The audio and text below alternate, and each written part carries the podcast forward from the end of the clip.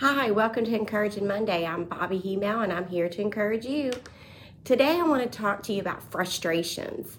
Oh my gosh, so many things easily frustrate us from day to day and moment to moment sometimes. And you know, I, I think that we get that way because we lose the peace that God has given us. So I want to read to you a scripture real quick. It's Philippians 4, 6, and 7. And this is a good one to meditate on.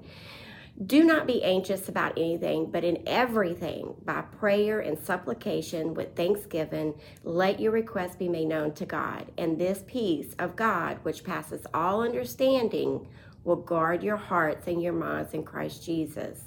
So, what do we have to do? We have to tell God our frustrations and then let Him fill us with His peace. But do it with thanksgiving. Lord, I don't know why this is happening. I'm frustrated, but I'd give it to you, Lord, and ask that you help me through this moment of frustration. And I guarantee you the peace of God will pass us, that passes all understanding will cover you and you will find peace. One of the best things I found to do when I'm frustrated, angry, sad, whatever the emotions are, is I grab my Word of God.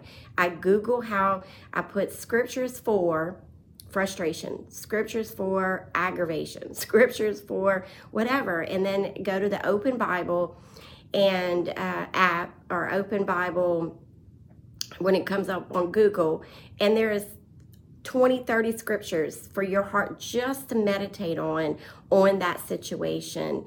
And when you do that it changes the situation not just for you but the situation itself will have the peace of god that passes all understanding follow it. So try to do that next time and see how it changes your situation. Have a blessed week